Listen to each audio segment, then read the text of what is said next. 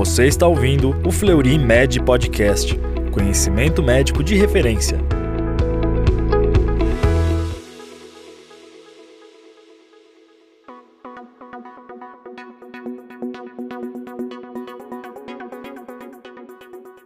Olá, seja bem-vindo ao Fleury Med Podcast, canal oficial do Fleury Medicina e Saúde. Aqui você encontra os temas mais discutidos e relevantes da área da saúde. Meu nome é Mário Burlachini, sou coordenador médico da medicina fetal do Fleury Medicina e Saúde e hoje vamos conversar sobre o NIPT. Para debater esse tema, convidamos o Dr. Enoque Kinderé de Sabarreto, médico consultor da medicina fetal do Fleury Medicina e Saúde e coordenador da medicina fetal da Maternidade Cachoeirinha, com especialização em medicina fetal na Escola Paulista de Medicina.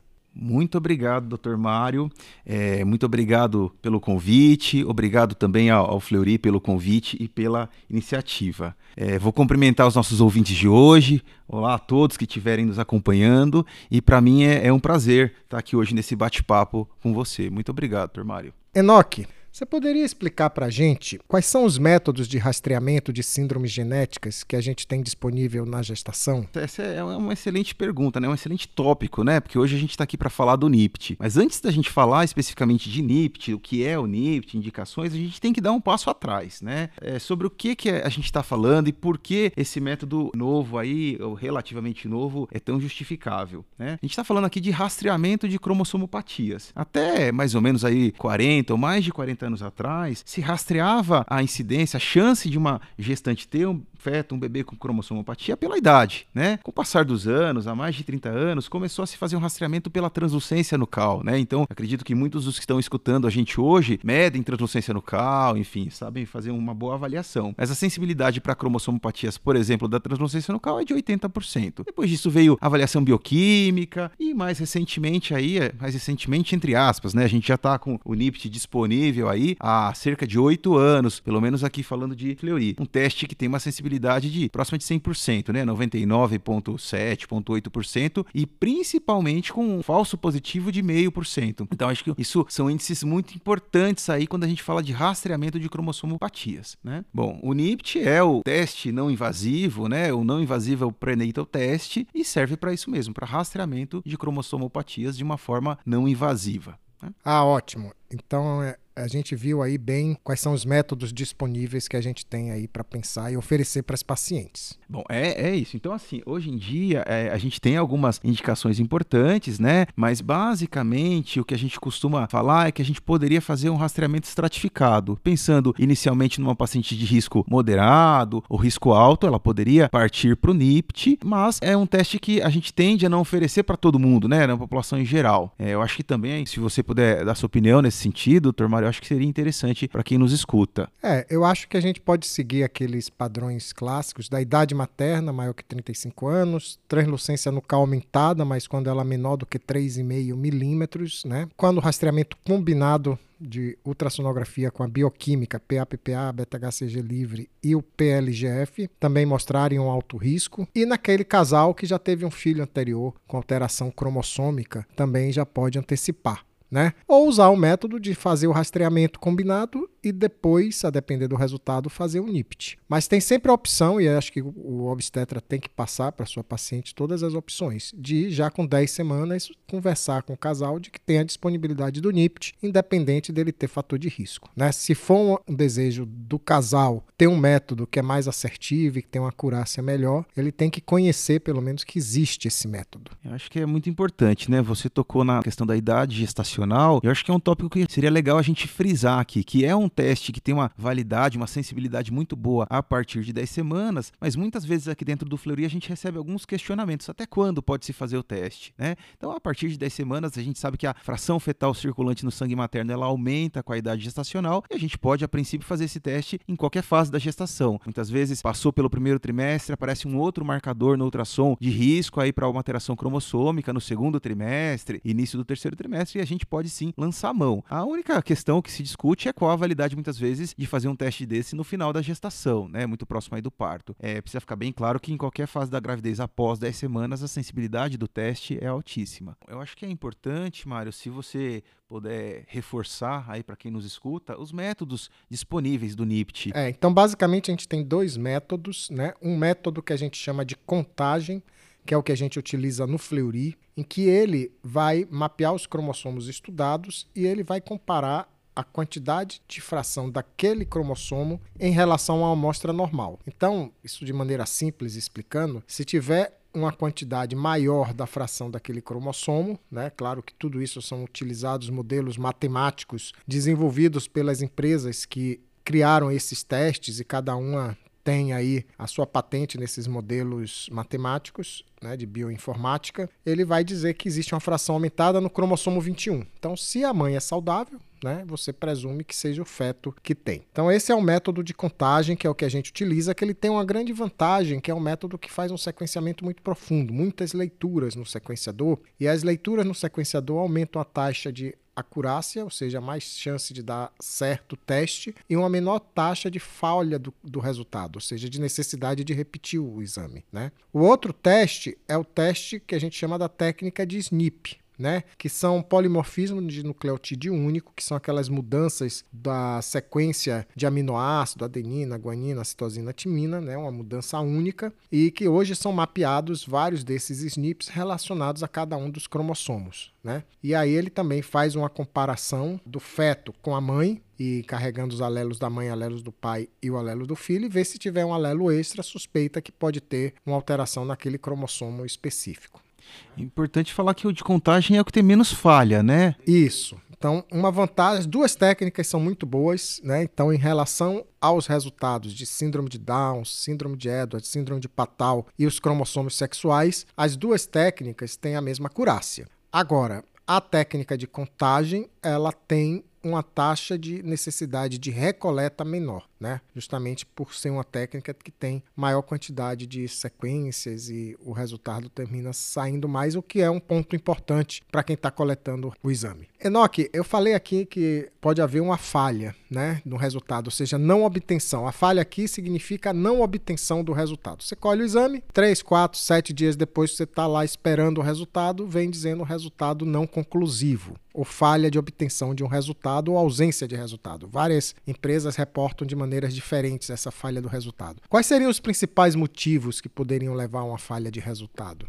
Bom, eu acho que é, é, um tópico muito importante, né? Às vezes a gente recebe situações aqui ou atende pacientes é, gestantes dentro do Fleury que passam por essa questão, né? Então, primeiro é, é, muito importante a gente pensar na técnica da coleta. Será que foi colhido no, na época adequada, acima de 10 semanas? Se essa coleta e processamento foi realizado no mesmo serviço ou se teve que, bom, encaminhar para um outro país para fazer leitura? Será que esse transporte afetou a amostra? Isso é muito importante. Uma questão que é muito intrínseca da gestação é a questão de obesidade, principalmente se a gestante usa Clexane. Então, acho que a potencialização, não se entende muito bem por que, que o Clexane tem esse efeito, mas a potencialização da obesidade com o Clexane também leva a, a uma fração fetal baixa e um resultado, uma falha né, da, da técnica, digamos assim. A gente tem que lembrar que em algumas situações de aneuploidias a gente tem uma incidência maior de falha. Por exemplo, na trissomia do cromossomo 18, alguns estudos falam de uma falha de até 8%. Então, frente realmente é uma situação de falha, muitas vezes a gente precisa olhar novamente aquele feto, ver se realmente não tem nenhum estigma, nenhuma malformação que, que justifique aí. Bom, uma outra questão que é muito importante, alguns estudos falam até que talvez valha a pena você fazer um ultrassom dias antes da coleta do NIPT, mas às vezes um óbito fetal, um aborto retido, né, são situações que, que podem levar a essa falha aí da técnica, né? É bom, acho que são talvez as questões mais prevalentes aí que levam a falha. Não sei se você quiser complementar, Mario. Eu acho que essas são as questões mais importantes. E eu acrescentaria apenas a triploidia. A triploidia ela pode falhar na técnica do SNP, ou seja, não vem resultado. Inclusive, eles colocam que pode haver uma suspeita de triploidia quando não obter o resultado, que a triploidia, o feto é pequeno e mal formado e a placenta é muito pequena, é a triploidia digínica né? E essa triploidia tem uma fração fetal muito baixa e não obtendo resultado. E aí é um cuidado da nossa técnica aqui no Fleury, a técnica de contagem, que a gente pode, como faz um sequenciamento muito robusto e tem um, um método de bioestatística também muito robusto, a gente pode conseguir resultados normais, mesmo frações fetais baixas do triploide. Então você vai ter um, um resultado normal, mas a fração fetal de 2, 3%. Então sempre que você tem fração fetal abaixo de 4%, se o resultado está normal, você pode até acreditar acreditar nele, mas tem que dar uma reolhada no ultrassom se está tudo ok. Porque também se estiver tudo ok, dá para confiar no resultado.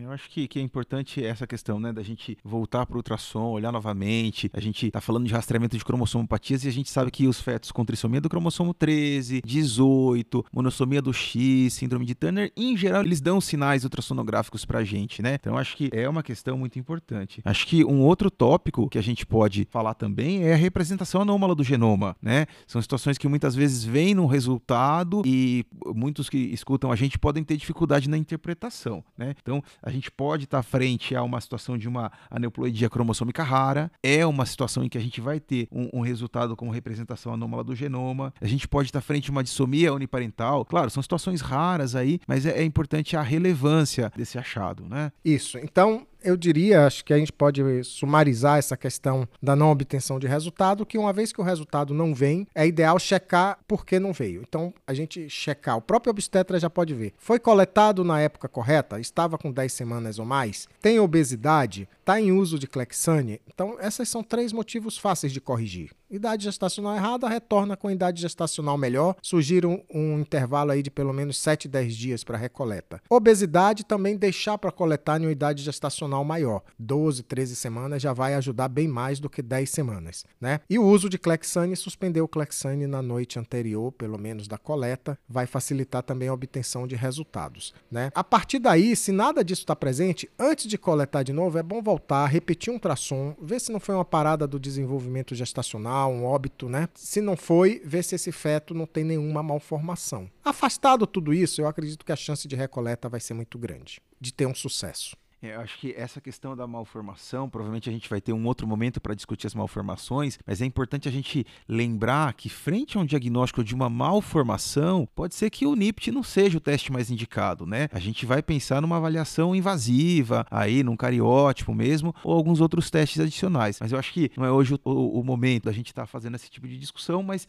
é preciso lembrar que, frente a uma malformação, a, a chance do NIPT não ser o melhor teste é, é muito alta. Eu acho que é interessante também a gente falar de um questionamento que sempre vem para a gente aqui no Fleury, que são as gestações gemelares, né? Então, é, eu acho que, que a gente poderia falar nesse sentido, né? Eu acho uma questão importante é que esses testes que estão disponíveis, eles conseguem trazer um resultado na gestação gemelar, mas a gente muitas vezes não consegue diferenciar qual é o feto que tem a alteração. É isso mesmo, né, né Mário? Isso. Você não vai conseguir diferenciar qual é o feto que tem alteração por nenhuma das técnicas, tá? A técnica de SNP para o gemelar vai ter a questão de saber o sexo, se tem um menino ou uma menina, né? É, na técnica da contagem, ele vai dizer apenas se tem algum menino lá, né? Se tiver, não sabe se são um ou dois. Se não tiver o Y, aí provavelmente são duas meninas, tá? Mas do ponto de vista de alteração genética, nenhum dos dois testes podem ser feitos. E o que os estudos mostram é que gemelar tem a mesma taxa de detecção da gestação única, né? Enoque, qual é a diferença do NIPT simples para o NIPT ampliado? Bom, eu acho que esse tópico é muito importante, né? Mais recentemente a gente incorporou o NIPT ampliado aí na como opção disponível para coleta. Bom, pensando em cromossomopatias em geral, a gente tem uma sensibilidade muito boa dos dois métodos, mas o NIPT ampliado ele traz um, uma questão muito importante que são as microdeleções, algumas síndromes gênicas, né? e falar de microdeleção, a gente tem obviamente situações raras, mas por exemplo, a síndrome de George, que é a deleção do 22q 1.2,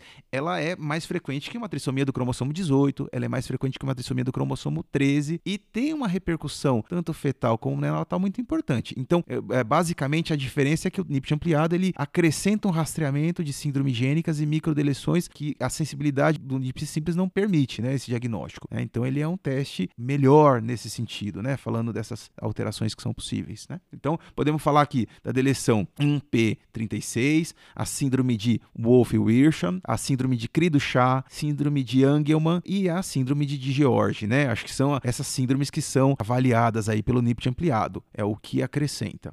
Bom, então vamos lá, para a gente fechar o nosso podcast de hoje, eu acho que se você puder falar, Mário, para quem nos escuta, aí o que fazer frente ao resultado alterado, né? A gente recebe no consultório um NIPT alterado, e aí, como o obstetra deve proceder frente a esse achado? Então, eu acho que o mais importante é o seguinte: se o resultado do NIPT está alterado, eu acho que o obstetra deveria encaminhar essa paciente para um especialista em medicina fetal para fazer uma consultoria em medicina fetal. Aí o médico vai poder olhar o resultado do NIPT, os antecedentes da paciente, os achados ultrassonográficos e aí aconselhar a paciente que está diante de um resultado falso positivo ou se tem uma chance realmente de ser um resultado verdadeiro positivo. É importante, assim, a grosso modo, ter em mente que, para a trissomia do 21, a síndrome de Down, o NIPT tem uma acurácia muito alta e um falso positivo muito baixo. Né? Para a trissomia do 18, síndrome de Edwards, trissomia do 13, síndrome de Patal e a monossomia do X, a síndrome de Turner, o NIPT tem uma acurácia muito boa também, superior à ultrassonografia, a ultrassonografia com a bioquímica, mas diante de um resultado alterado com ultrassonografia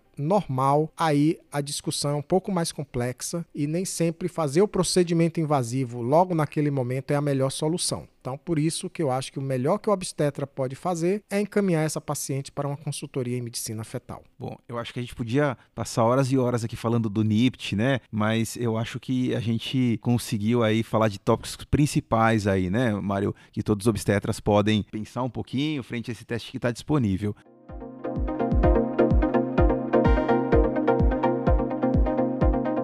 E assim chegamos ao fim deste podcast. Agradecemos a participação do Dr. Enoque Barreto. Esperamos que todos tenham gostado da nossa conversa de hoje, né, Mário? E do tema. Aguardamos vocês no próximo episódio. Fleury Med, conhecimento médico de referência.